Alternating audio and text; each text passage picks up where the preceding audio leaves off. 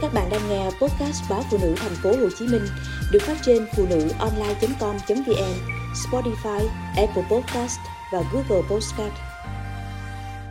Sao phải hy sinh để lo cho gia đình chồng? Sao cô lại phải hy sinh bản thân để lo cho một đại gia đình khác? Cô nên tiếp tục cùng anh gánh vác gia đình hay dừng mối quan hệ? Khi gặp anh ở giảng đường đại học. Trái tim cô đã rung động. Chàng trai gầy gò, chỉ say mê nghiên cứu bài vở ấy, không hề để ý đến cô. Cô khá xinh và thành tích học tập không kém anh. Cô xuất thân từ gia đình trung lưu. Anh xuất thân trong một gia đình khó khăn ở một tỉnh miền trung, đến thành phố ở trò để học. Hai người gặp nhau nhiều hơn trong những công trình nghiên cứu khoa học chung, cấp khoa, cấp trường. Anh luôn bày tỏ sự say mê và đưa ra nhiều ý tưởng mới, khiến cô ngưỡng mộ. Anh đầy tự trọng, nhưng cũng rất tự ti về hoàn cảnh xuất thân. Qua thời gian, anh đã mở lòng để hai người có cơ hội gặp gỡ và đi chơi riêng. Cô biết từ nay cô phải tế nhị và hạ tiêu chuẩn chất lượng sống. Cho bằng anh, mỗi lần hai đứa hẹn hò, cô tế nhị ngỏ ý muốn cùng anh tới những nơi vui chơi bình dân. Vì cô biết, anh sẽ không đủ khả năng chi trả chi phí nơi cao cấp. Tình yêu của cô dành cho anh đủ lớn để cô giảm đi những sở thích cá nhân. Tuy nhiên, có một sở thích cô không thể từ bỏ, đó là xem phim rạp nhiều lần cô kéo anh đi xem cùng. Có lần, cô tế nhị mua vé mời anh. Lần khác, cô để anh lo chi phí, nhưng lặng lẽ để tiền vào bóp của anh. Dù vậy, anh vẫn phản đối.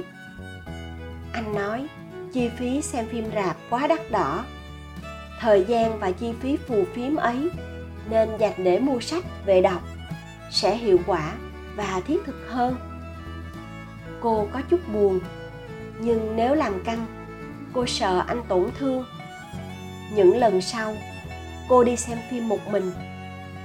Khi cả hai ra trường với tấm bằng đỏ và xin được việc với chuyên môn phù hợp ở hai công ty danh tiếng, cô đinh ninh anh đang lo cho tương lai đôi lứa.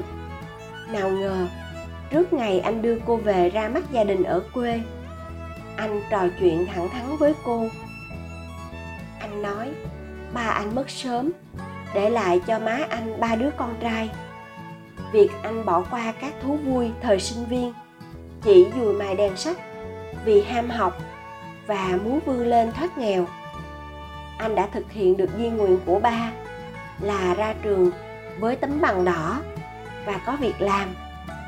Nhưng với vai trò anh cả, anh phải lo cho hai em và đón má từ quê vào thành phố đoàn tụ. Em trai kế của anh chuẩn bị thi đại học. Anh muốn vay mượn thêm để ổn định nhà cửa. Nếu cô muốn tiếp tục đi đường dài với anh, cô phải giảm mua sắm, cân đối chi tiêu và tạm gác chuyện cưới xin để cùng anh chăm lo cho má và hai em trai của anh. Cô bỗng thấy ngạn nếu anh muốn cô gói ghém để lo cho tương lai hai đứa, cô sẽ rất vui. Nhưng sao cô lại phải hy sinh bản thân để lo cho một đại gia đình khác? Vậy anh có thực sự yêu cô không? Anh nói, cô không cần đồng ý ngay.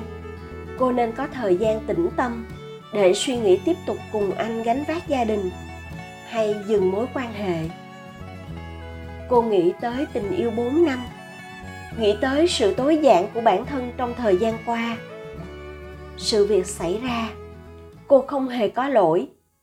Anh lại càng không, chỉ vì suy nghĩ đôi bên quá khác biệt. Không để bản thân phải dằn vặt quá nhiều, cô nhẹ nhàng nhắn tin cho anh. Chắc mình có duyên, nhưng không có nợ.